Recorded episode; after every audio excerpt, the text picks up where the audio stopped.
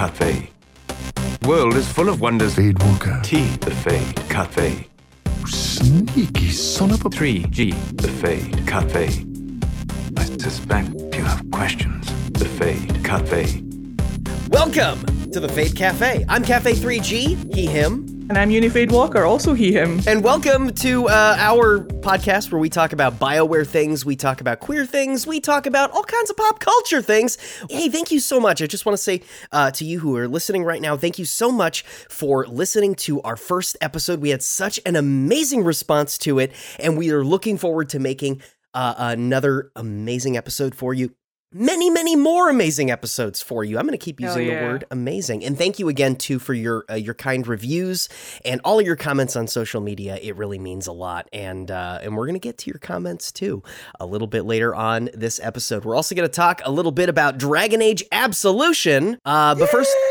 Yeah, I know, I know. We're we're gonna talk. We're gonna discuss the first three episodes of Dragon Age Absolution in this episode. So, just fair warning: there will be spoilers for the first three episodes of Dragon Age Absolution. So, prepare yourself. Make sure you watch those first three episodes before you join in on our discussion. Now you've been forewarned. Um, we have had some positive news in the LGBTQ plus space in this week. We've also had some not so great news because right now this year has not been. It really hasn't been very good for uh, for LGBTQ plus people in the United States.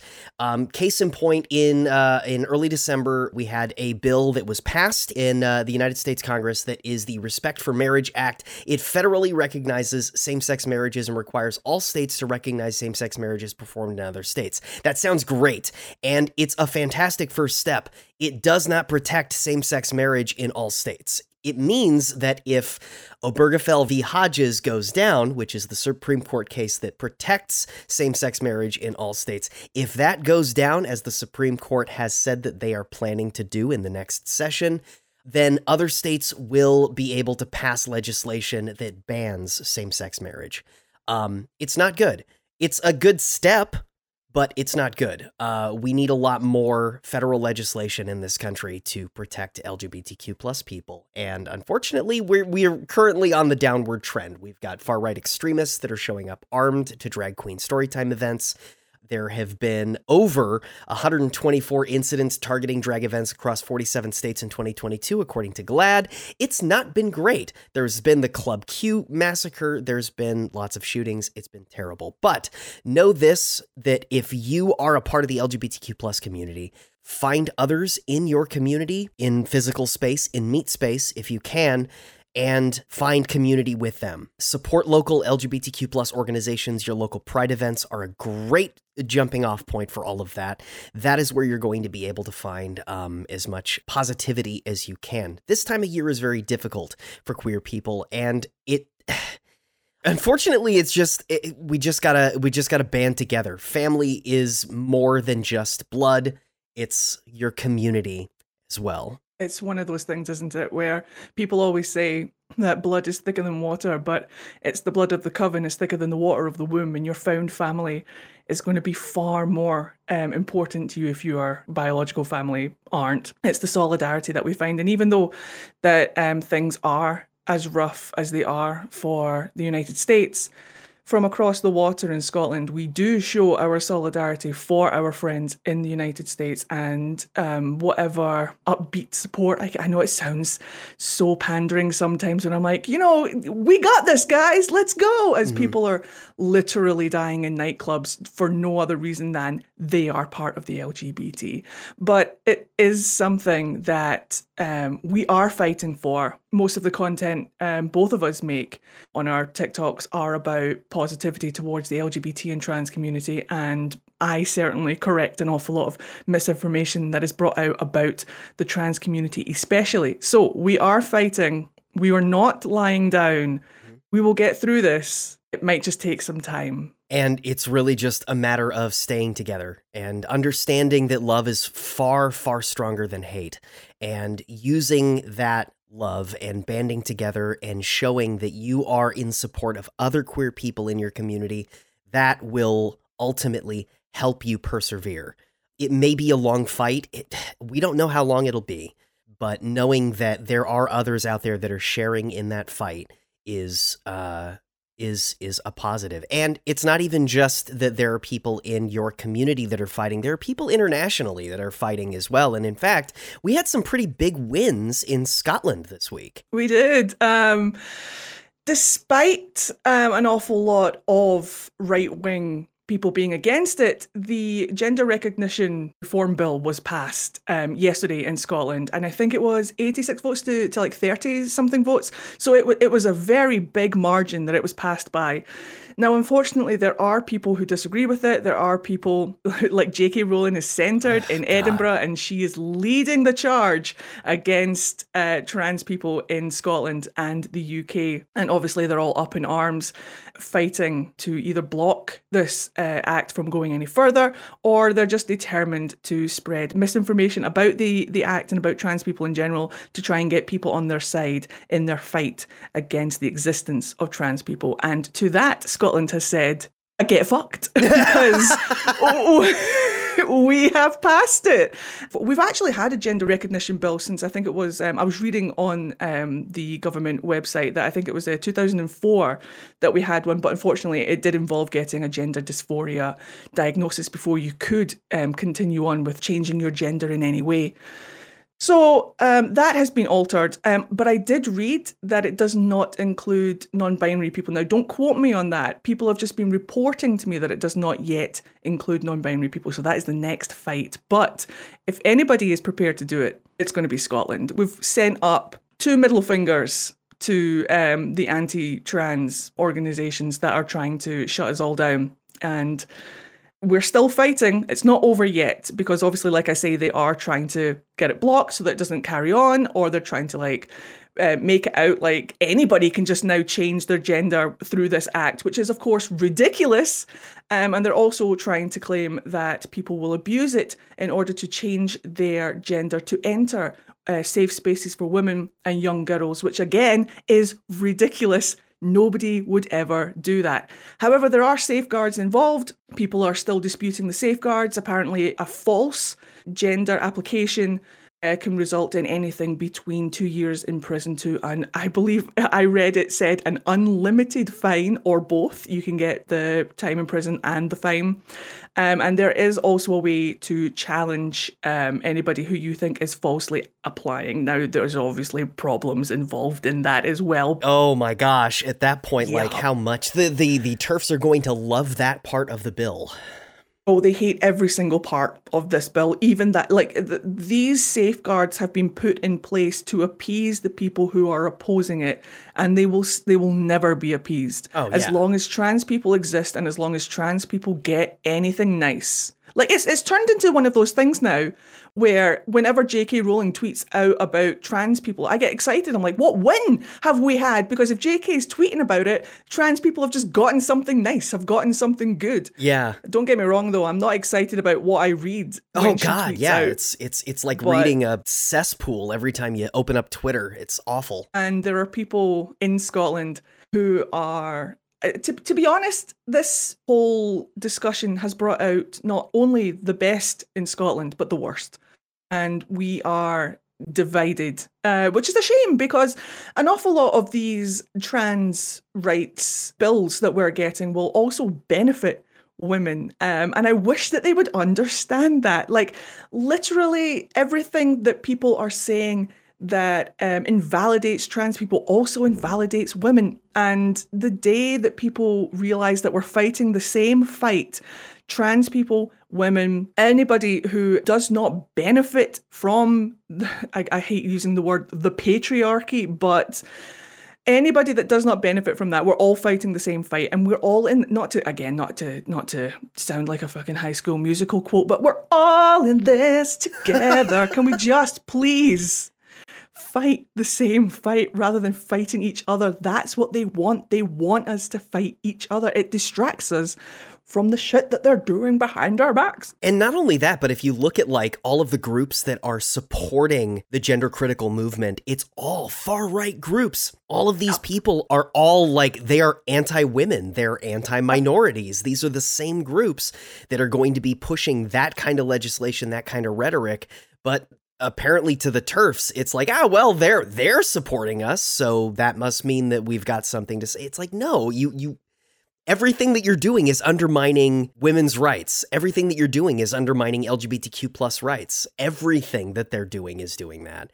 It's it's literally when you see J.K. Rowling supporting someone like Matt Walsh and just thinking to yourself, what is going on? yeah oh my god matt walsh i, I don't even want to get into that guy because he's No. he's one of the worst that america The has uh has has has put out i mean just uh, that entire right-wing ecosystem here in the united states is just it's despicable because what they'll do is they'll find a um, they'll find a story that is mostly innocuous and then they'll run it through their filter of misinformation and and they'll put something out. So like one of the big things that they were doing that they tried to make into a big anti-trans fight was they were talking about how schools are putting litter boxes in schools for kids that identify as as cats. Well, they they they're not doing that. They are putting litter boxes in schools. The reason why is far more depressing. It's because in the event of a school lockdown during a shooting, the kids will have somewhere to go to the bathroom. Oh It's- my god. Yeah, like that's the actual story, and it's so much more depressing. But that's the story that they don't want to talk about because they don't want to talk about the other issue that's happening in the United States, which is gun violence is off the charts because we have no gun control legislation. so it's it's a lot. honestly despicable that people and I, I I include obviously most TERFs are women, but um, it's honestly despicable that anybody would use women and children to shield a defense that masks their own transphobia. Like I would actually prefer it if people just said I hate trans people rather than mask it behind oh, trans people just exist so that they can erase women, even though literally no change has happened to women. Nothing has happened to women. You can still call yourself a mother. You can still use your own pronouns. Cis is not a pronoun. Let's just say that right now. Like, none of this affects these people in any way, but they have to make it all about them. Trans people can't have nice things. There's some real honest issues out there that we need to address. Like, there are dangerous and violent men. There are children that are in danger. And what about little boys? Nobody talks about little boys. Like it's all women and young girls, but little boys are just as likely to be in dangerous situations and nobody ever talks about them. It's almost like it's not about the children. It's only supporting other people who don't support you but just support your dislike of trans people. And it's all blown out of proportion. It's all snowballing and the amount of comments that I get on my TikToks of just plain lunacy of all of these fabricated what ifs that aren't even happening. They might as well be saying that they're afraid of the dark. Do you know what I mean? Like trans people are now the boogeyman. It's so wild to me because I see these comments on your on your TikTok all the time, and the kind of stuff that I get is I, I just get a bunch of homophobic stuff, and like I'll get people who are very biphobic on my content. Well, they'll say stuff, you know, like, "Well, if you're bisexual, how can you say that you're bi if if you are attracted to more than two genders?" It's like, listen, it's it's a common misconception here. I get I get that bi means two, but that's not what this means. language is not language isn't exact. It's it's an evolutionary thing. It's a thing that evolves over Thank you. time. We're Language always is adaptable. exactly. So That's why people are so mad about this whole introduction of the word cis.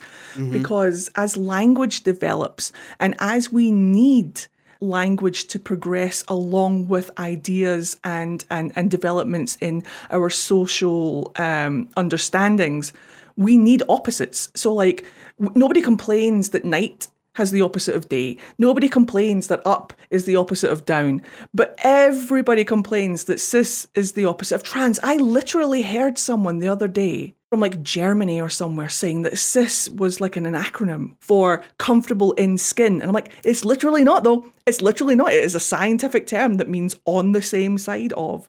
Like mm-hmm. molecules that appear on the same face or or or atoms that are that appear on the same face of a molecule. I can't remember. Someone please correct me. Trans are, are ones that appear on the opposite side. So like somebody who is the gender, if they are the same gender that they were assigned with at birth, they're on the same side as their gender, therefore they're cis. Anyone who is trans is on a different gender from the one assigned to them at birth, therefore they're on the opposite side, the opposing side, therefore they are trans. Uh, they are umbrella terms. You don't have to introduce yourself as cis ever. I cannot state this enough. You don't have to use it if you don't want to. That's the joy of language. It's up to you. Nobody is taking your womanhood away from you by referring to you as someone who was born a woman. If anything, we're agreeing with you. You are a woman. well done. Yes, congratulations. This is the point we're trying to make. Is that it's okay to identify however that you want, and it's important that we respect others and how they identify. And Absolutely. it's so easy to do. It's not even a difficult change in our language. If you don't know somebody's gender or pronouns, using they has always been a thing that we say. If we don't under if we don't know who hey, somebody uh, do you know who took the trash out? Oh, I think I saw somebody take it, but I didn't know if they did or not. Well, hey, guess what? You just used non-gendered language saying that. Yeah. We're using they them to determine a person that we don't know whose gender they were. We don't know that person's identity, therefore we're using they them. It's not that difficult. I, I taught English seven years as a as a second language in a foreign country that, that I had to explain all of this kind of like grammar and, and structure to. And that was one of the examples that we used. We, we used the example of a lost wallet. So like you're walking down the street and you find a wallet. There's no license in it, there's no name on it, it's just a wallet. You go to the police station, you hand it in, and you're like, I found someone's wallet. Can I leave it here for them so that when they come looking for it, they can find it here with you? All of that was they, them, because we don't know if the wallet belongs to a man, a woman, a non binary person. We don't know. And it was just natural and it sounded absolutely fine because it's always been fine. But now suddenly, people who don't like the idea of trans people or non binary people have suddenly decided that language does not work for them anymore. And they, them doesn't work for them anymore. And I don't know why. It seems odd to me, an English teacher who has taught this for seven years. non binary people and trans people have existed for as long as humans have existed. So we've had non gendered language to describe people for as long as we have had language. It has evolved and it has changed over time. Now we're using more words to describe more people. And like I'm seeing that there so like this isn't even bringing up like, you know, neo pronouns which I think are beautiful. Like the fact that we've actually adapted language to create new pronouns to make people feel like this is my identity is so cool. Like it's just I think a- so too. Like, Ah, who is so it cool. hurting at the end of the day? Like, literally no one. Literally no one. It's obnoxious that people think that this is not. it's like this is the natural evolution of language. This is how our societies have always functioned. Is uh, our language begins to evolve. Uh, the t- the terms that we use change over time as people like. Okay, so example: the word "irregardless" didn't exist in the in the English language. But people have used it enough. Now it does exist. Like it is a thing that people do use, and it is a thing that they say, and it exists. It might not be perfectly grammatically correct, but it's still a word that exists in this language now. So if you're okay with that, Like, seriously, what's going on? Like, that's the joy of language, especially in English. It is adaptable, it is customizable. Like you can like slang develops all the all, all the time, and and and you can hear people. I, I reckon that people must think that gender and uh, like pronouns and stuff like that are on the same level as slang. Because like I can just imagine people sitting at home being like, "Oh, kids these days using their hula hoops and their hopscotch and their neo pronouns."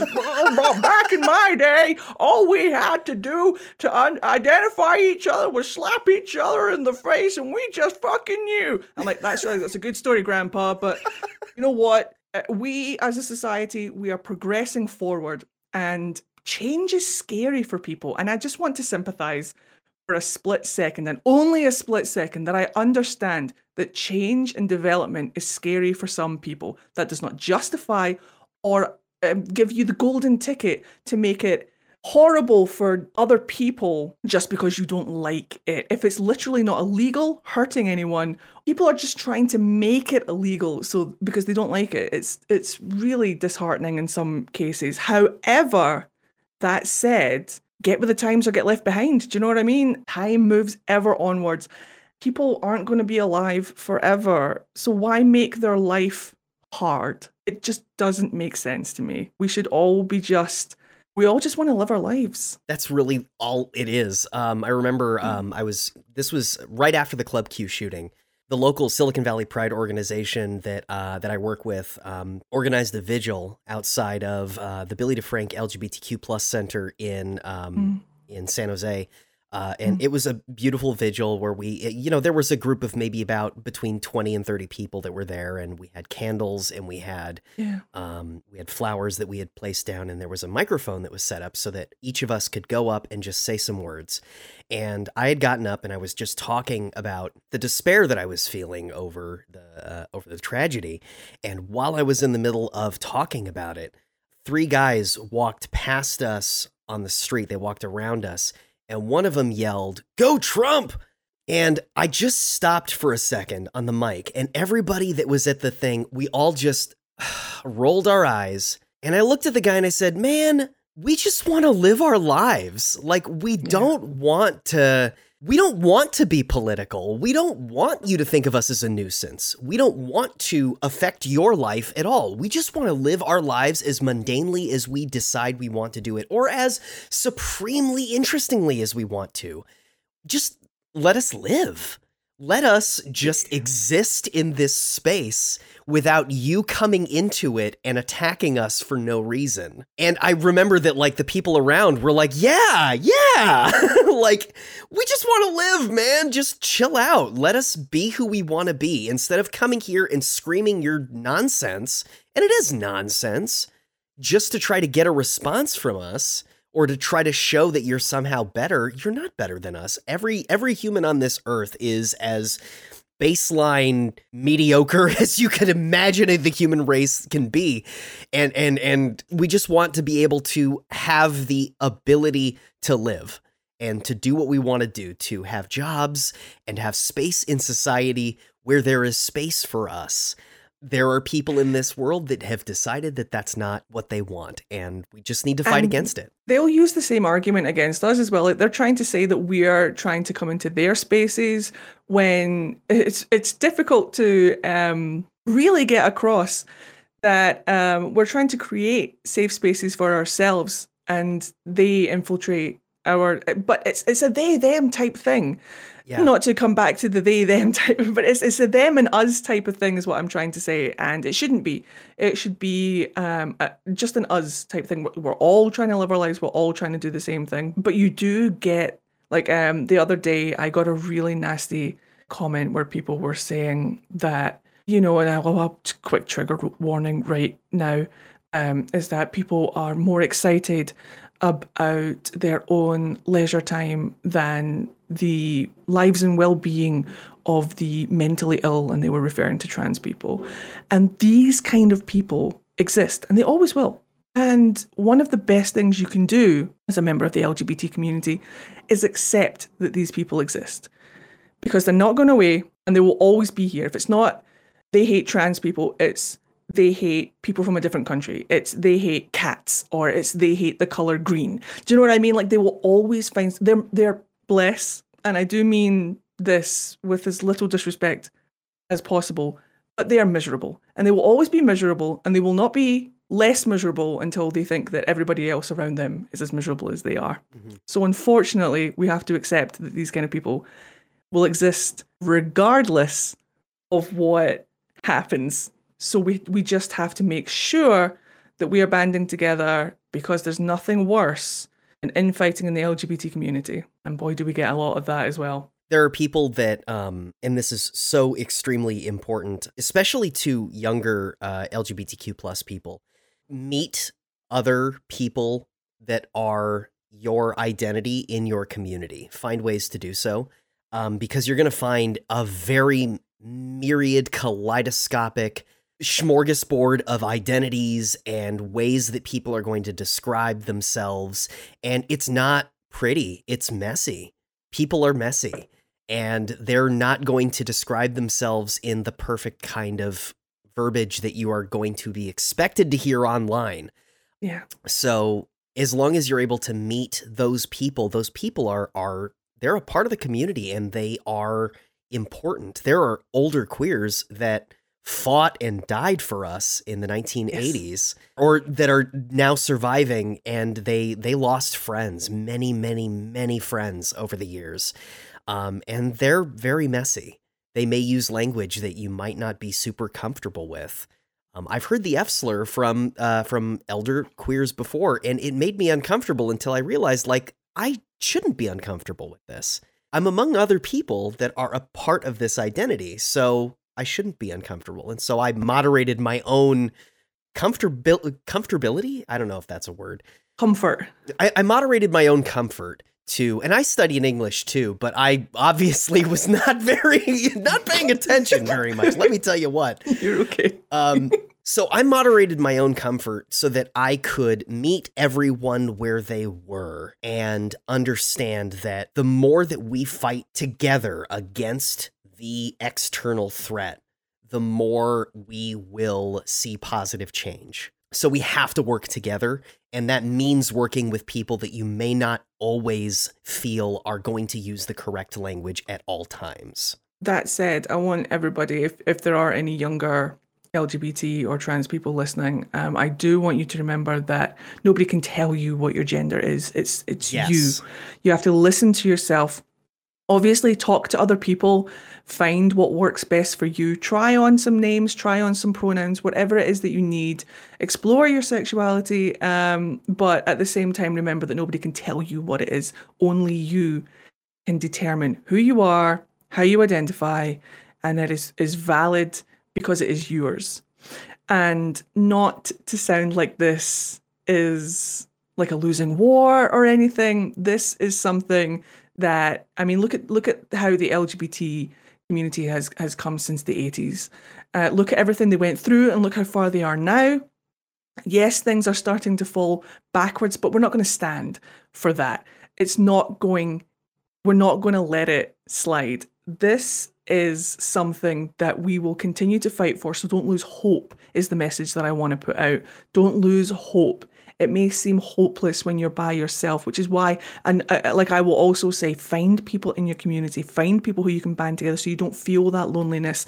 We are having too many um, reports recently of people in the LGBT community who are not here anymore because they internalize. I, I don't want to say anything. I don't want to trigger anybody, but it's it's still a very important thing to find that solidarity in in the in in the group so that you don't feel alone for reasons. But um but from the perspective of a Scottish trans person from Scotland my message to everyone is that there are people that do support us. There are people who understand that trans people are not the problem. Trans people just want to live their lives, and that the problem lies in violent men and and and people like that who want to actually harm other people and not just harm trans people. So we just need to find them. We need to find them and we need to put them in power places so that everything is even and not dictated by people who are already set in their biases. Yeah. And we'll get there. We will.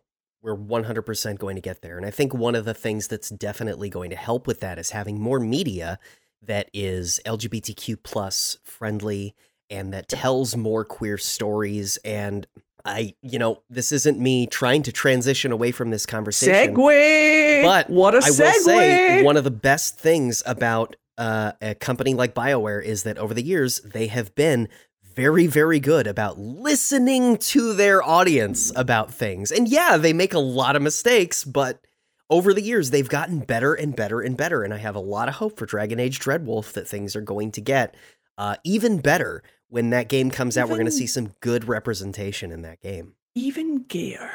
Things are going to get even gayer and even transer and even gooder. Even non-binary, non-binaryer. Yeah. Even more non-binary. Non-binary.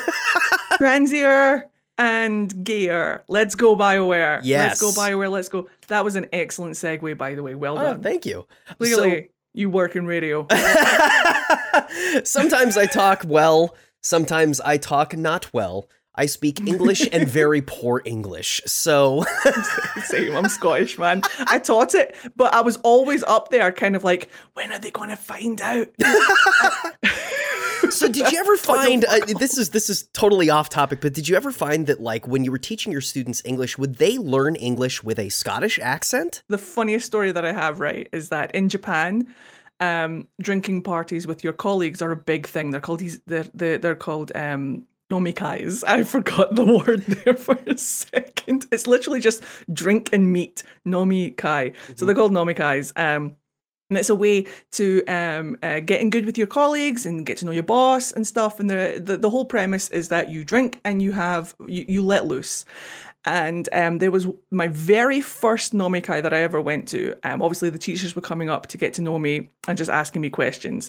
And they found out that I was from Scotland. And the PE teacher was one of the tallest Japanese men I've ever seen. He was like six foot four or something like that which at the time was like a, a giant for a, a Japanese man. And I just remember coming up to him be, and, and he asked me in Japanese, he said, um, Is there a word in English that you use for like drink it in one? And I said, Well, in Scotland, we say down it. And he repeated it back. And he, this tall, blatantly Japanese man just went down it. And it was perfect. it was beautiful. And I was like, Yes, I want all of my students sounds down it because like the ow sound is a sound that I can't get away from in my accent no matter how much I try and it was beautiful it was the perfect like copy of my accent down it and I was like yes yes I want this so that's one of the best stories that I have was just this um Japanese man in a Scottish accent saying down it down it down it Oh, that's so perfect. I love that It so much. brilliant. Funny thing is, is that I had to teach American English, so it was really, really difficult for me to say, like, because naturally football for me is, is soccer for you. Yeah. Um, so I would, I would forget. So they would ask me like, football is soccer, right? I'm like, yeah. But then it got to, a, I got to, it got to the point where we, where we, had, where we had to do clothing. I'm a child. So in Japan, Japan has the same word for underwear as we do in Scotland. It's pants, but obviously that means trousers in Mhm. America. So it got to a point in American English where we had to say, Susie has a yellow shirt, a blue cap, and brown pants. And I was like, just me and the kids just up there laughing at pants. Brown fucking pants. So it wasn't just that they learned my accent, they also learned like the, the cultural differences between American English and Scottish English. So it was really, really fun, honestly. I miss it a lot. That's awesome. Um so Dragon ready. Age. oh my god, yes, I'm so ready. Right, heavy, heavy spoiler um warning because we're gonna get into the nitty gritty. Yes. So first, let's go over. Um, I, I just want to do a real quick recap of episode one. A woman unseen. We meet the team: Fairbanks, Miriam, Hira, Lachlan, Roland, and Qwydion. They are tasked with getting the Circulum Infinitus from the Summer Palace in Tevinter. Basically, the entirety rest of the episode is them preparing to do so, and we kind of learn everybody's little ins and outs, how they work. Uh, Qwydion has this really cute moment where she uh, looks at uh, at Lachlan and says, "Hey, if you don't want him, I'll take him." Uh, over Roland, which I loved. Miriam and Hira obviously are an item from years past. Uh, there's also a moment where Lachlan and Roland are sparring, and Lachlan says, "Yeah, you should ask your girlfriend." And Roland goes, "I don't have a girlfriend." And then Oh, Lachlan he's so cute. blushes, and it's so cute. And really, like a lot of that episode is kind of the buildup of okay, here's where the characters are. We know that Miriam used to be, she used to be a slave for Tevinter. Um, we know that she's going back into the palace that she used to live in, and there's going to be some conflict there. The team is a little not sure about each other. Fairbanks is kind of holding everyone together. And then Miriam agrees. She breaks into the palace, helps everyone else get into the palace. we're in. End of episode one. Amazing. It's a brilliant introduction to all of the characters, if you ask me. It, it showcases them and their personalities perfectly. Yeah, and I think uh, one of the things that you said in the last episode that I, I really liked was that Qwydion was like presented as this comic relief character, but she's really not only that. She is very funny and is often the funniest part of any episode she's in. Um, but she's not just that. She has a lot more depth to her than um, than you would think that it, it I wish that we would get more information about her because she is a Qunari mage, which is a whole thing in the Qun. That's a whole thing. She's a Saarebas. Yeah. Like, and not only that, but it's one of those things where it's made really, really obvious that the Qunari are hated in Tevinter, and yet she doesn't get any grief at Mhm. all. Like, not once does anyone pull her up about like like Miriam gets pulled up. Like they have to pay gold to let her just get into the city in case she kicks off. But um Quirian doesn't get like an eye batted at her. Like not even when she goes into the shop to get all of the supplies, the, the guy behind the counter isn't like a Qunari? The fuck? It's just um it would have been nice to see a little bit more about how um, Qunari are um, received in Tevinter, if I'm honest. But that said, the only other gripe that I have with Quirian, and let me just preface this by saying that I like Quirian a lot. She's the comic relief, but I really like it when she does have her serious moments as well, like when she's helping.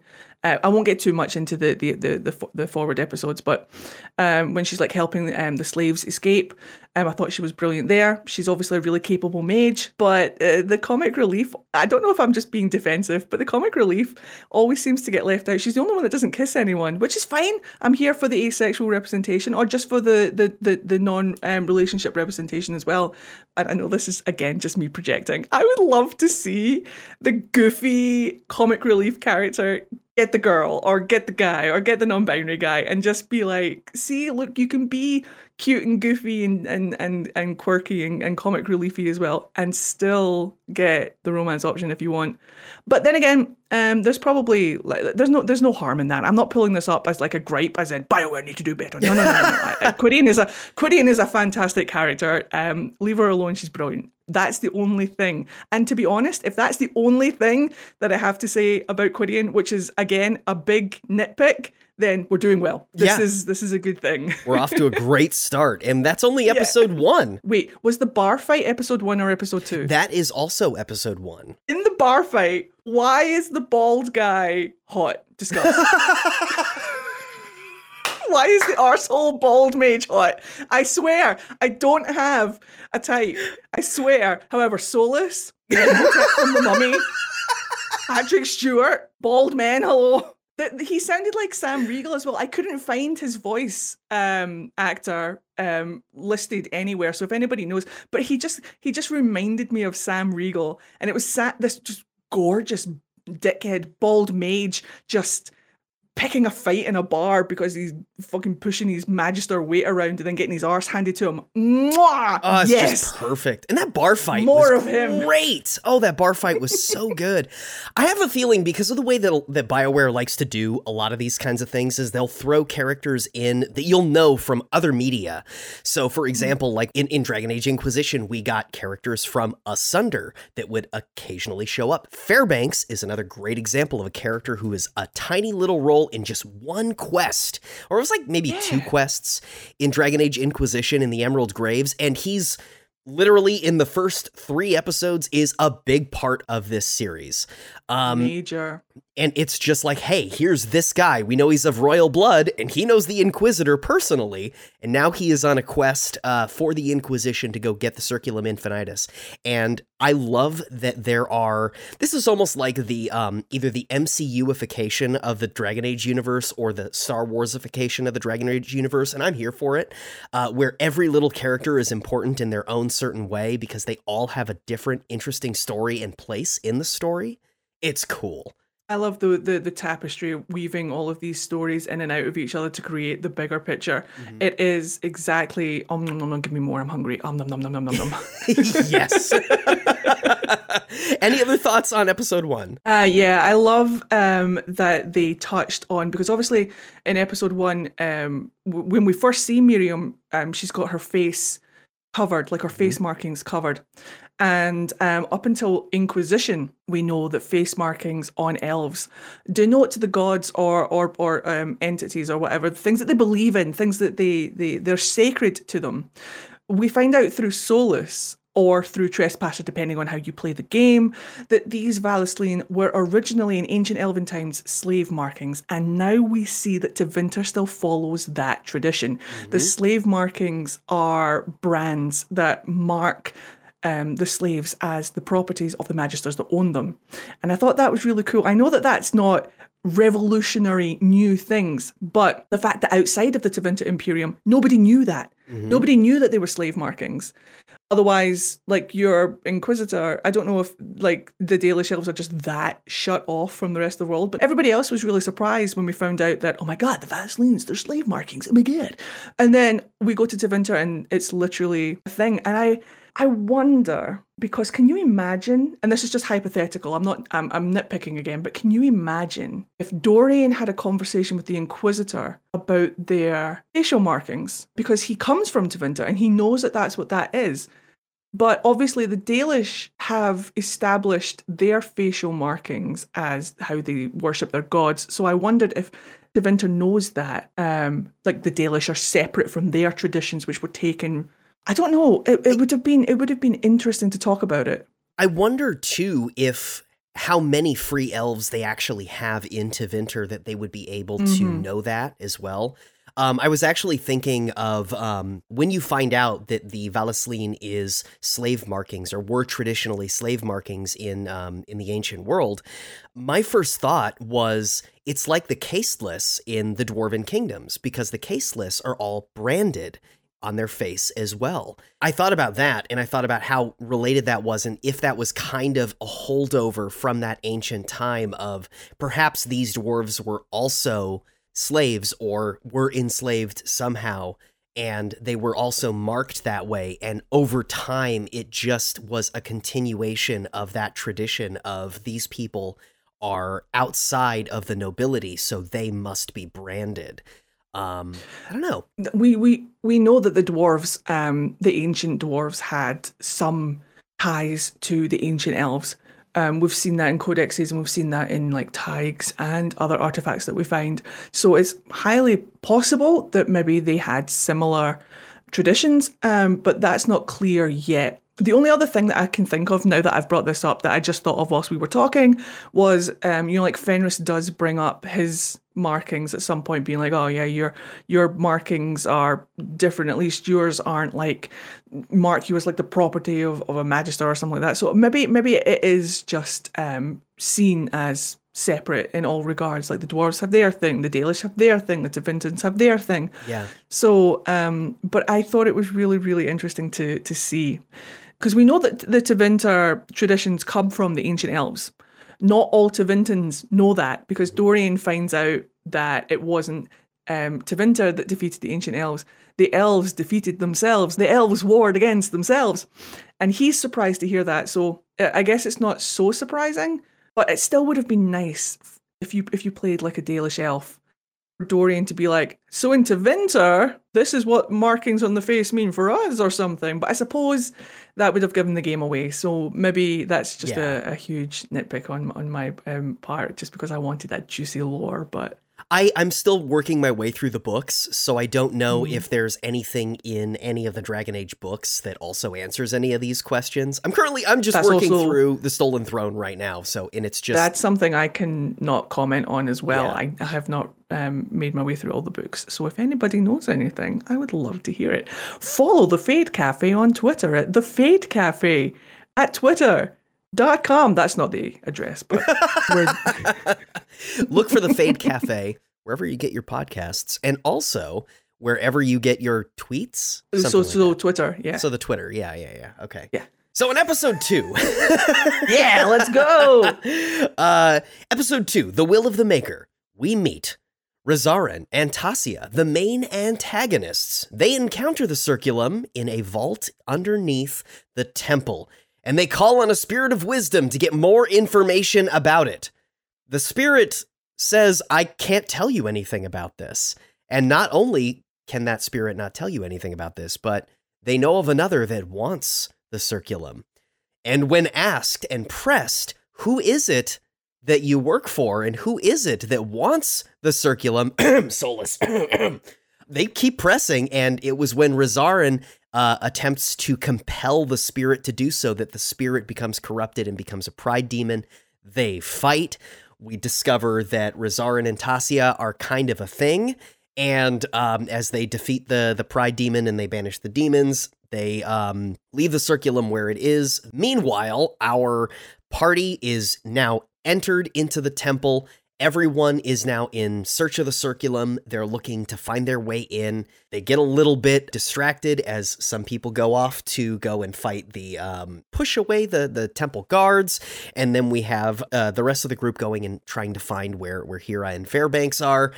Hira and Fairbanks have found the circulum, but what happens is dun dun dun. There's two competing factions within the team already. One person seems to be working for the Inquisition, and the other one appears to be working for someone else. We don't know who.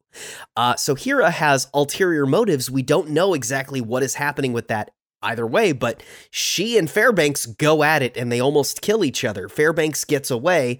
Hira doesn't get the circulum, but Fairbanks does, and he's he's off. She gets locked in the um in the vault as something rumbles in the background.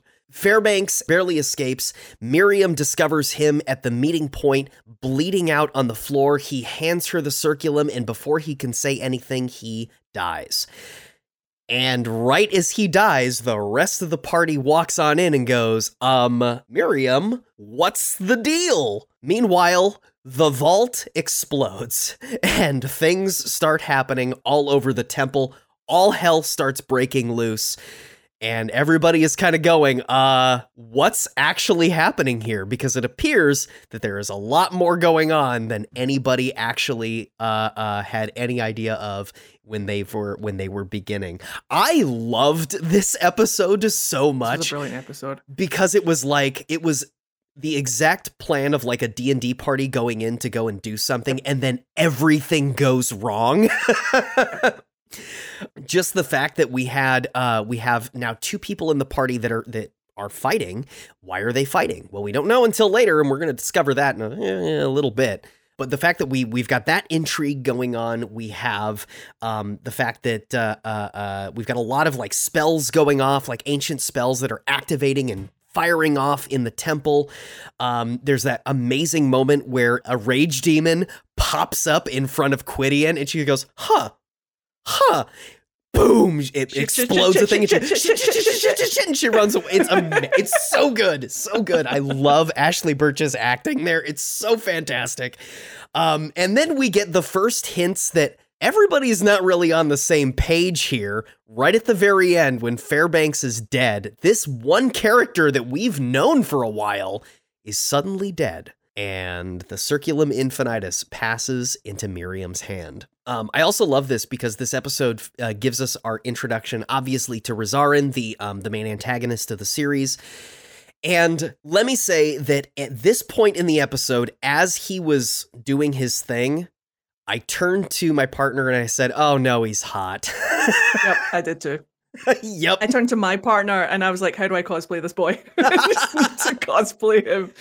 Um, the the thing about Rez is that he is everything that Tevinter is. Um, he's a magister. He's a high-ranking magister. He's nobility. Um, he's uh, got a direct link to the divine, the Black Divine. Um, he practically, I think, um, uh, begged the Black Divine to be the, the person who did the research on the artifact.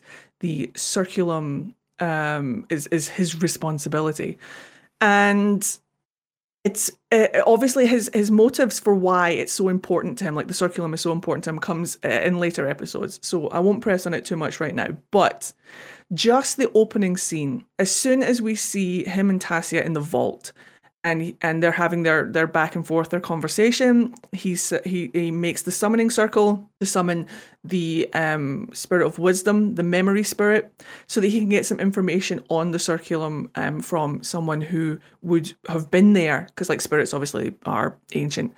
That whole opening scene from them talking to the pride demon fight is probably my favorite lore dump of the entire series, and it just it's, it's so exciting. When they talk to the memory spirit, we find out that the circulum is the work of one Amelia Pavus. Yep. With the name drop, Pavus. Hello, Dorian. Do you want to talk about your ancestors and what they're up to? So obviously, Dorian being a necromancer has connections to reviving the dead, and the circulum literally brings the dead back to life. So it's not surprising to me that um, somewhere along the family line that um, uh, this has, has become like their entire family personality is raising the dead. Mhm. So I'm excited for the name drop. That was my first kind of like ding ding ding ding ding moment where we got like the Pavus name drop. Mm-hmm. Very exciting. Uh, we also know that Dorian is not exactly in the best relationship with his family and his family's history. Part of the reason why he Mhm. was in Ferelden at the time is he was running away from his family into Tevinter. So we know that his family has been doing some really sneaky and shady things. And after meeting his dad, we know that his dad's not exactly a very nice fella. And uh, and the rest of his family is really not very good. However, they are high-ranking magisters within the Tevinter Imperium. So they have a lot of sway, they have a lot of power, and it appears that Amelia Pavus was one of the people that was doing some research into blood magic as well. We do learn over the course of this series. I don't remember if it was in episode 2 or not. I think it is in episode 2 where uh Tassia does say blood magic is illegal. Illegal in air quotes because Yes. there are It's frowned upon. it's frowned upon. They don't want you to use it, but there are many in Tevinter that know a thing or two about the blood magic. Yeah, Tevinter always um it's it's like um the masks of Orlais. They wear the masks to play the game. Publicly, blood magic and summoning demons and all of that is disapproved by the um, people of Tevinter. However, the magisters hold the power, and what they do behind closed doors is one nobody's business. And even if somebody did question them, they have the power to make them not question them. So it's one of those things where outwardly they're like blood magic no not here not in the imperium and then they close the door and then they're like right well blood magic for dinner do you know what i mean like we've got blood magic at home so I'll have a set of blood It's one of- magic with a with a with a cocktail Yeah, of yeah. well a, a cocktail of demon summoning and We've got some um, blood sausage here and some blood wine. It's gonna be delicious, a delightful meal.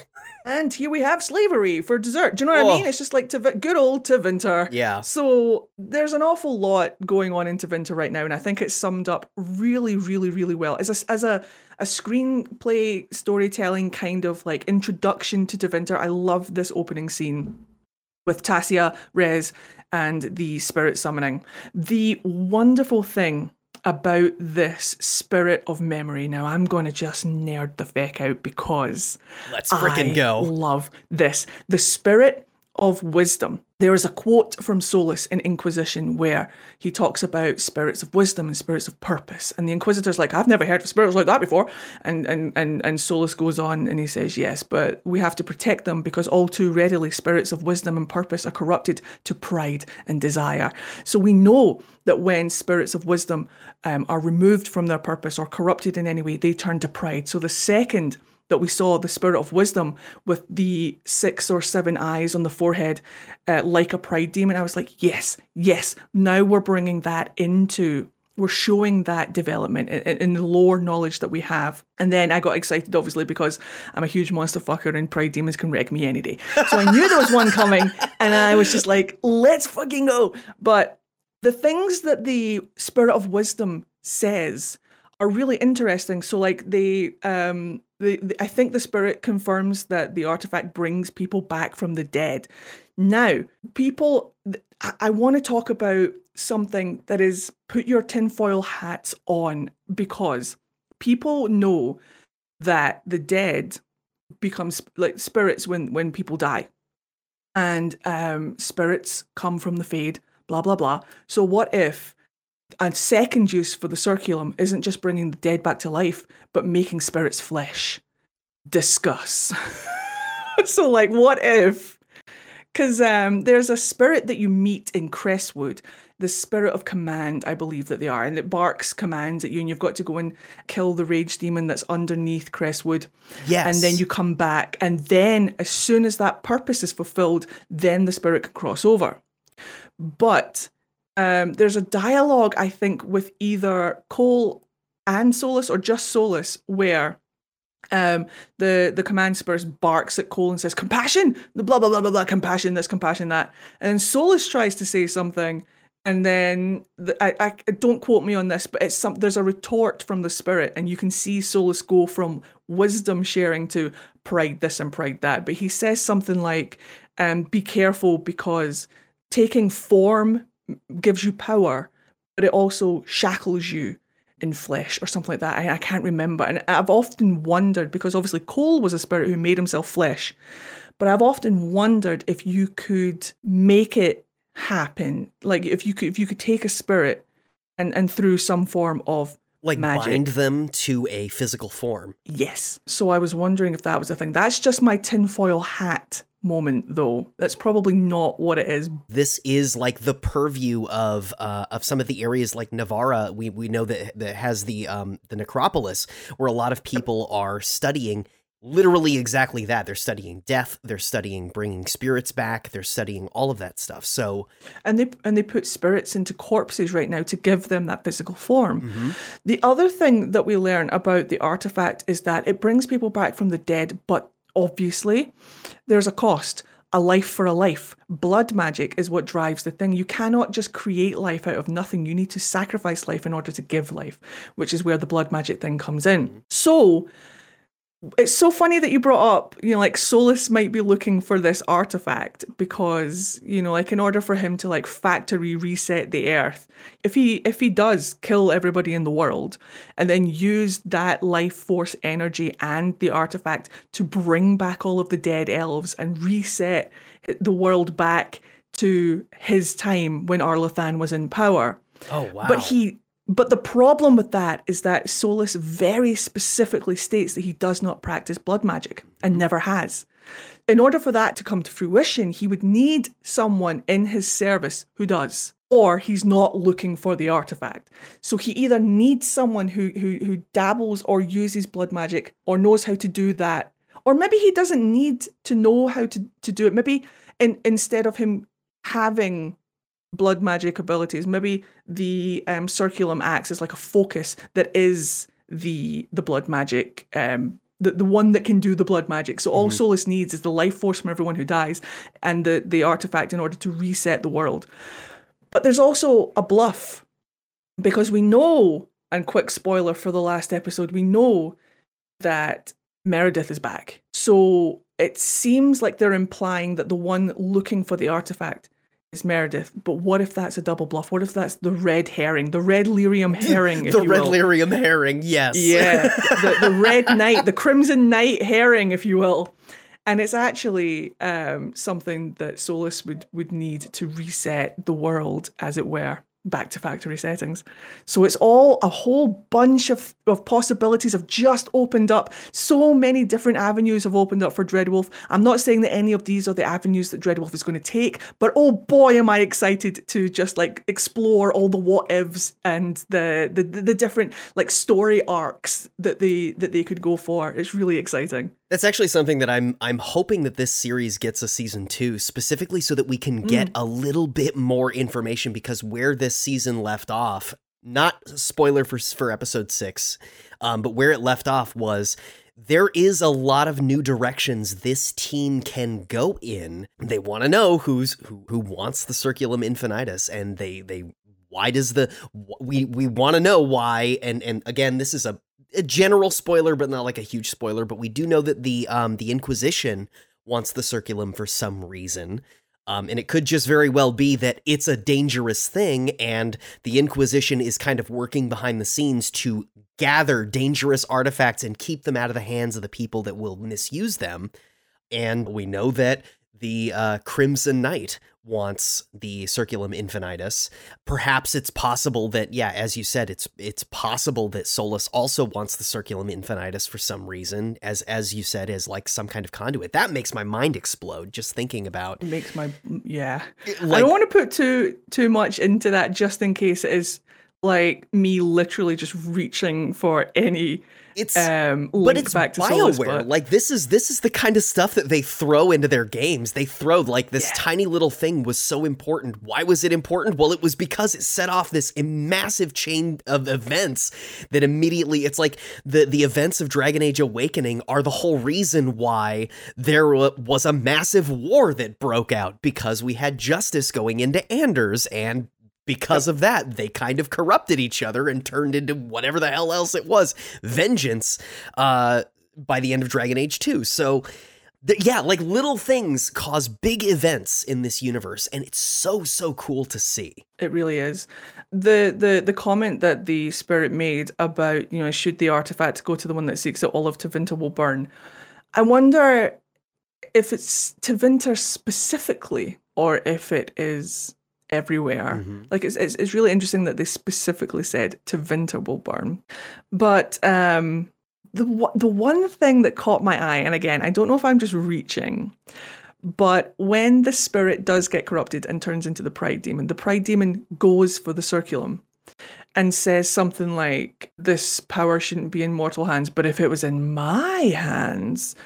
And I just wonder what would a pride demon do with the circulum if given the chance? Like, what could a spirit, or in this case, a demon, what could they do with it if they had it in their possession? Is it possible that you think that they would be able to create their own body from, like, they'd create shackle themselves to um, a physical form? They could make themselves into a physical form and therefore channel their own power through it? Or That's what that's where the thought came from. Because if a spirit could make themselves flesh, that it gives them an awful lot more power. Mhm. Um, but it shackles them to the waking world. So they can't go like uh Cole is different because he made himself what he is. So he can sort of flip back and forth between fade and waking. But um if you were to shackle yourself into flesh through this thing maybe you couldn't. So uh maybe but but but Solas seems to imply at one point that it does give you more power to have like a physical form. So who knows? Who knows? Maybe maybe an army of uh, demons made flesh will be uh, something that we have to contend with in the future There have been some of the um the the screens that BioWare released for Dreadwolf. We did see armies of the dead, so it's it's entirely possible. Um, and I mean, you know what's what's really I I had like a, a really wild thought in the back of my head, which was that oh I I look forward to figuring out what the Circulum Infinitus does in a war table. in a war table thing, and that's it. You just get the oh, text. oh god no if if we if that's all we get bioware fans will riot We'll totally riot. we are done Uh, we already know that people are going to be upset if Qwydion isn't in Dreadwolf and nobody can romance her. So, Everybody's already sad about that, yeah. yeah. I looked I looked at the because there is a Qunari lady in the silhouette lineup for the companions, but her horn shape doesn't match Qwydion's. So And she appears to use daggers. Yeah. yeah, she seems more roguish. Mm-hmm. Maybe a, a relation? Could be. I we we have to have our big lady. Oh, absolutely, please. More built Qunari women, please. That would be fantastic. Uh, any other thoughts on episode two? One of the other one of the other things that we learn in episode two is that the um the temple that the the circulum is is held in uh it, it sits on top of like an old temple to one of the old um the old gods and um the old gods um are still really relevant in in series like Dreadwolf because obviously like um Solas is trying to get into the veil uh, trying to break down the veil to get into the fade. And we suspect that I think we'll talk about this in, in a future episode because I would love to do an episode where we talk about the Dreadwolf um, cinematic that we got where, with Varric talking about Solas because there's so many different symbols in there that caught my eye and I would love to talk about. And, and one of them was the symbols around the veil. Because we know that um, there have been, what, five blights already? Yes, the And fifth are- blight was uh was Dragon Age Origins. That's right. That was um, Urth- Urthemiel, the Dragon of Beauty, was the archdemon for the fifth blight. And there are seven little symbols that go around the veil, one for each of the old gods, or in this case, the archdemons. And there are two left. So Dumat was the first blight, Zazikel was the second, Toth was the third, and Doral was the fourth, and Urthemiel was the fifth, which leaves Razikale and Lusacan, the last two dragons that are left, the dragon of mystery and the dragon of night. We know that because of the constellation codexes that we get in Inquisition, that the old god of the night, Lusacan, is probably derived from Falon'Din, which means that Falon'Din is still alive. Um, and then Razikale, I can't remember who Razikale is. Some people are speculating that it is um, Andruil, but with the god of mystery, um, Dirthamen was the elven god of secrets, storytelling, and um, whispers and stuff like that. And I've often wondered if um, Falon'Din and Dirthamen were the same person. One was a mage and one was a spirit. And I wonder if um, that is not the case. But this is just me spitballing at this point. We know that there are two left. And I thought that it would be interesting because when we uh, we hear about it Tevinter, obviously, like the, the temples to the old gods and stuff come up. It makes me wonder if, because like you said earlier, BioWare doesn't just set things up. Um, they put things in that are important. So if uh, I, I love that they brought up and they reminded us about the old gods, and Solas gets mad about talking about you know like defeating the old gods and stuff like that in Inquisition. And I was just wondering if um, we might be because in in the trailer for Dreadwolf there are two um beings on either side. I, I really want to talk about this trailer. We'll talk about it at some point. But Yes. that was just one of the things that was one of the things that i liked about episode two was that it was brought to our attention that there is a temple underneath um the the palace that is dedicated to an old god. I wish they had told us which one. That would have been nice for me to know as like a lore fiend someone who needs to feast on lore to, for sustenance. I would have liked to have known who the old god was I wonder if there is a codex entry or a journal entry somewhere that explains that, like Nessum, on top of uh, uh, a an old uh, an ancient temple to this god. It's brilliant because like um it's people who are speculating that they're setting up that the the last remaining old gods are Falon'Din and Andruil. That that's interesting to me because in Inquisition, when you're in the Temple of Mythal, the two old gods that Solas actually talks about is Andruil and Falon'Din, and that's when we learn that from Solas's perspective at least, they were both arseholes and not cool at all. Um Andruil was mad. We know that Andruil went into the the void and, and fashioned what we suspect is armor made out of red lyrium, which drove her insane. Um, and then we know that Falon'Din, from Solas's account, uh, personal account, that Falon'Din just was mad with sacrificial power. And um, it would be really, really, really interesting to know more about that. The thing though is, is that there are nine gods in the ancient elven pantheon, and there are seven notches around the the the veil on Solas's fresco. And people are speculating, like, well, obviously one of them is Solas, so if you take that away, then there's eight left. But there's 7 uh, notches to represent the old gods, and I've always wondered if Falon'Din and Dirthamen were the same person. Like how like how Anders is a mage who is who has like a, a spirit inside him, but they're two different entities in one body. I've often wondered if that is what um what what was the spirit and, and Dirthamen was the mage. But uh, and that's why that that would account for seven because they're counted as one entity. But I don't know for sure. That's just something else that I'm speculating, which is again another reason why I kind of wish that we had learned uh, more about the old gods in Tevinter, because for all we know, they've got some information that we don't have yet. There's that great conversation that Solas has with Blackwall, where um, he says to Blackwall, "So your order, the Grey Wardens, you're trying to end each of the blights, correct?" And uh, you know, obviously Blackwall is talking out of his ass, but he goes, "Uh, well, yeah, that's the that's the plan. We want to stop all the blights." He goes, "Yes. Well, what then? What will you do after you're done with the blights?" And Blackwall is like, "I I don't know. like he has no idea. And Solas is like kind of trying to prod him into into basically being like, what do you think the purpose of the Grey Wardens is? What do you think the Grey Wardens are actually doing when they're stopping the blights? What do you think Mm-hmm. you're doing when you take down an archdemon? And what does that mean for the Veil? I wonder if people have speculated that Solas is going to incite two blights at the same time so setting off the two final dragons to see what what is going to happen to like force the gray wardens to take them down and then in doing so perhaps that will destroy the veil um because that'll that'll be the final the those are the two final pieces of the puzzle. So it's it's entirely possible that when the gray wardens finally defeat the final two uh the final two uh uh old gods that the veil will collapse. I don't know.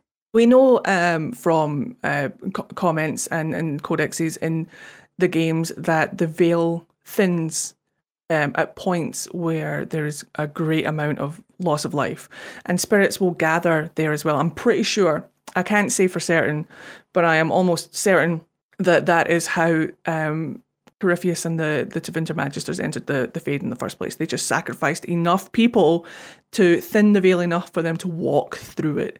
So imagine that on a larger scale. Mm-hmm. Like Solas says that everyone has to die. But but he he said it like so like as if like the, the veil has already been broken and the raw energy from the fade comes down and, and kills everyone. So I don't know if he did incite two blights and set off a chain reaction that would cause enough death that would thin the veil enough that it would shatter, then that would be interesting. But where does the artifact come in? The the the red lyrium artifact, and in in the the um, sequence that we see where Varric for, for Dreadwolf, where Varric is narrating, like um, Solas wants to break down the veil, we see him holding up um, a weapon that looks like it could be a staff, a dagger, a sword. We don't know, but we do know where the red lyrium idol is. It's inside. What's the name of the sword that Meredith, Meredith used? It was Oh. like certainty or something like that, or yeah. uncertainty or something like that. Um, she forged it. She took the red lyrium idol. It's what drove her mad Mm-hmm. and eventually turned her to lyrium. But then her sword was taken and recast for Samson. So if you side with the mages in Inquisition, Samson appears and he's using Meredith's sword. And that's where the red lyrium idol is. I'm, I'm sure that it's still in that sword. And it seems like the red lyrium idol is the key to unlocking the the or shattering the veil, or at least Solas seems to imply that it belongs to him and that he needs it.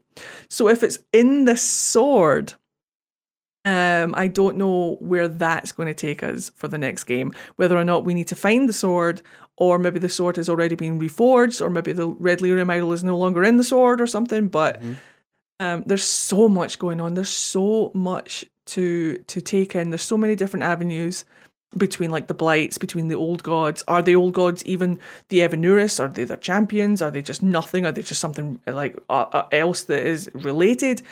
I have no idea. Yeah. And it's so fun to speculate, but it would be even more fun to find out the answers. Oh, I know, I know.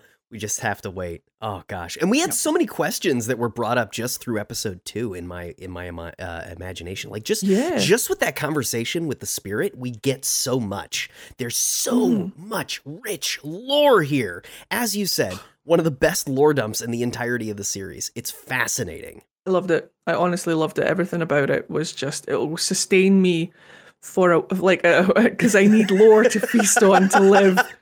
It will sustain me for a while at least. Yes.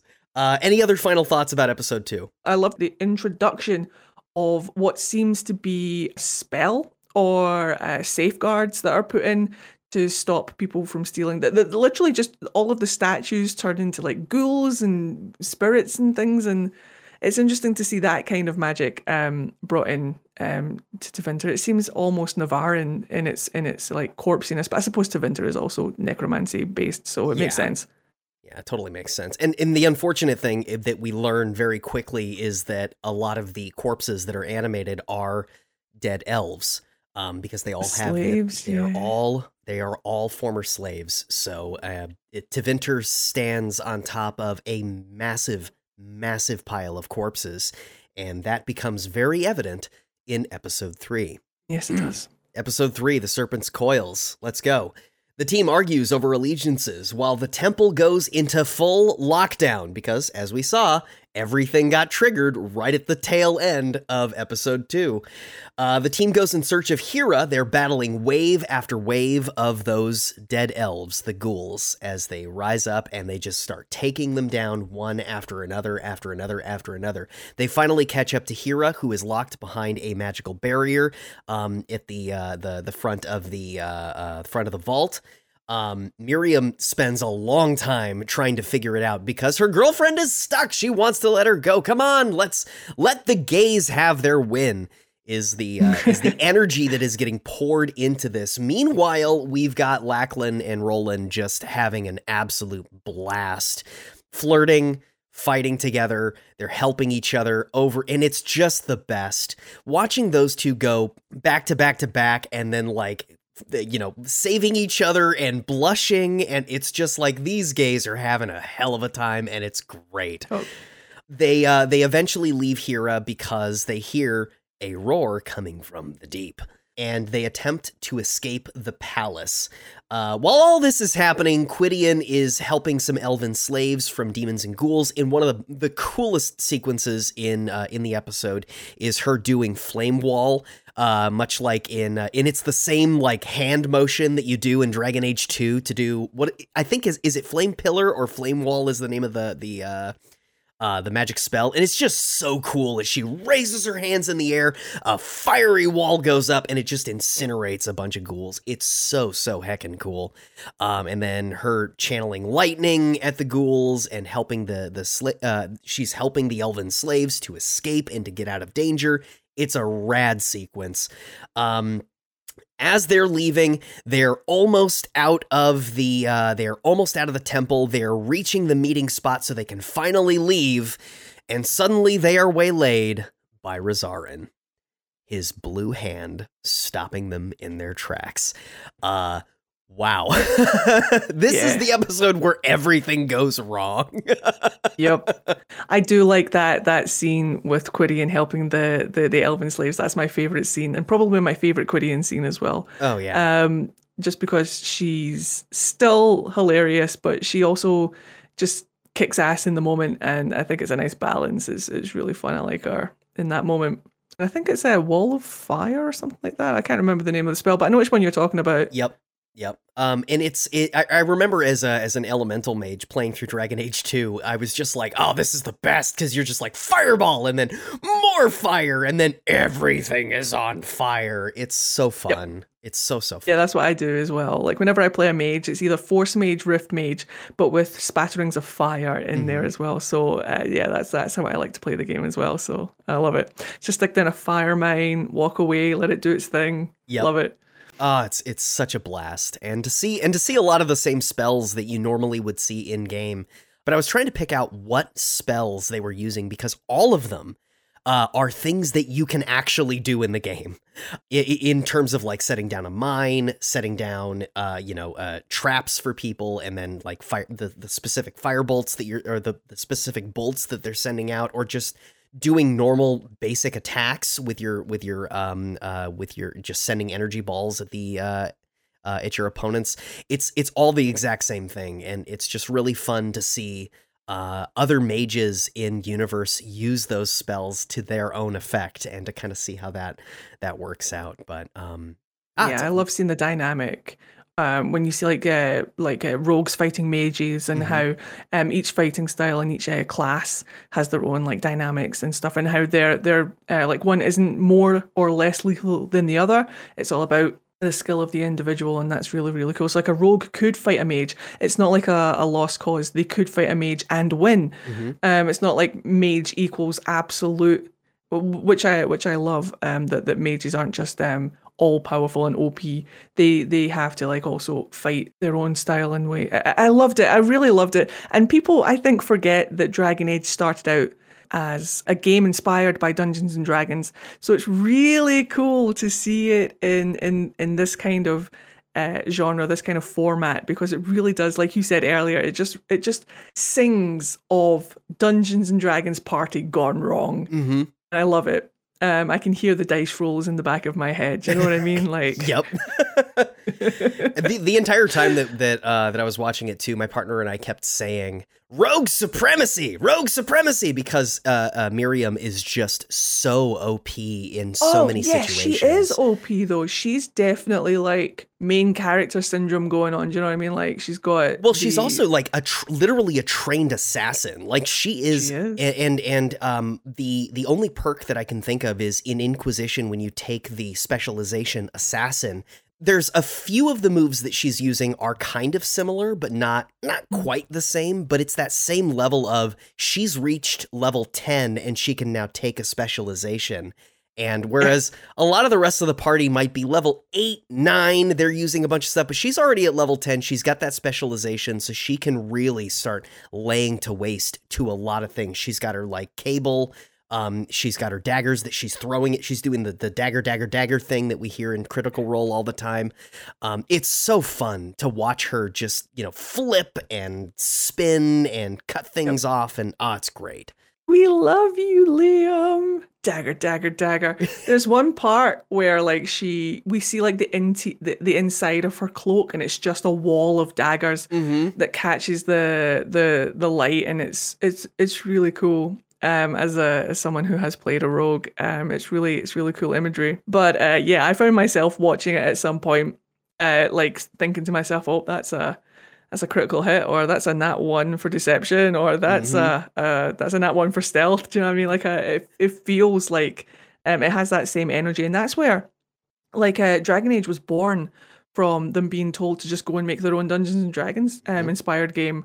So Yeah, because uh, they didn't uh, they lose they they um they tr- they bid on the IP for D and D and they didn't get it if I remember right or like they lost the IP rights for it because they made Neverwinter Nights before which was in engine Dungeons and Dragons but I think they lost it when they had moved over to um, Electronic Arts and so they weren't able to uh, to create a game within that engine ever again if I remember right. I I might be misremembering my Bioware lore The way, yeah, yeah, I think you're right because the way that I remember it is that um they they couldn't get they couldn't make an actual D and D game, so they were told just to go and make their own version of a D and D inspired game, and that's where Dragon Age Origins came, and that's why um when you're like building your character, it, it has like strength and and and um all of those different stats that you can put in, and all of the classes and stuff are are based on the classes and, and races from um, Dungeons and Dragons vaguely.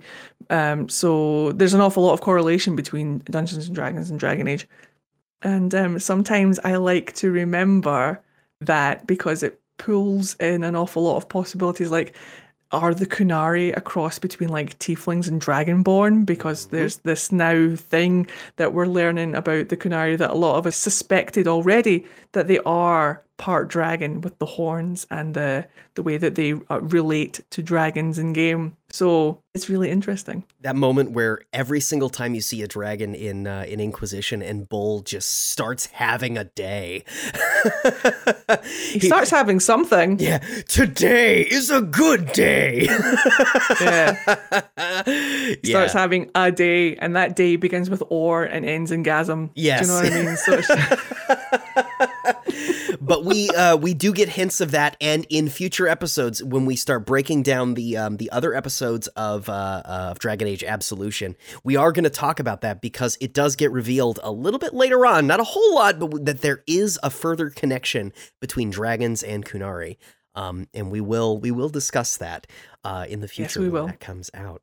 Um, any other thoughts on episode three? nope, I loved it. Yeah, it's a lot less of a lore dump than um uh than we had in episode 2 and yes, we had a lot more to say about episode 2, but I think that this is really a great point, a great jumping off point where we start seeing um, the breakdowns between the party members, but the new alliances that are forming within the party members. Because a lot of them are, uh, well, I say a lot of them, but it's really just Lacklon is a little frustrated that Fairbanks, his one connection to the party, is now gone. And we need they need to find a reason to stay together to finish the job and to get everything done. And by the end of episode three, things are kind of falling apart and their entire mission is in jeopardy and they don't know if they are actually going to escape. And that brings us to episode four, which we're going to get to after the beginning of the new year. So Yay. yeah, I'm super excited to get to um, the the latter half of the series because this is where things get really, really real. I cannot wait. I'm so excited to talk about this. I'm so excited to talk about the developments with Dreadwolf. I am so excited to be talking um, further about Dragon Age in the future. Yes. Uh, next week, things are going to be a little bit different because it is going to be between Christmas and New Year's. Um, we are going to be releasing an episode, uh, but it's going to be a fun episode. It's going to be one where we kind of talk about some of the fun things that we enjoyed in 2022 and let that one tide you over until uh, Unifade Walker and I come back to talk more about Dragon Age Absolution and Dragon Age Dreadwolf. Thank you so much for joining us uh, for episode two of the Fade Cafe podcast. As always, make sure you like, subscribe, and rate us on whatever podcast platform you are listening to us on. We are on all of the podcast platforms as of my last check, so make sure you uh, you do that. And remember that the best way to help support a podcast is word of mouth. So if you know somebody else who would enjoy listening to the podcast, why not tell them about it? And let's see if we can get more Dragon Age fans to listen to the Fade Cafe. Hell yes. We'll see you next week, friends. And remember to come back for more!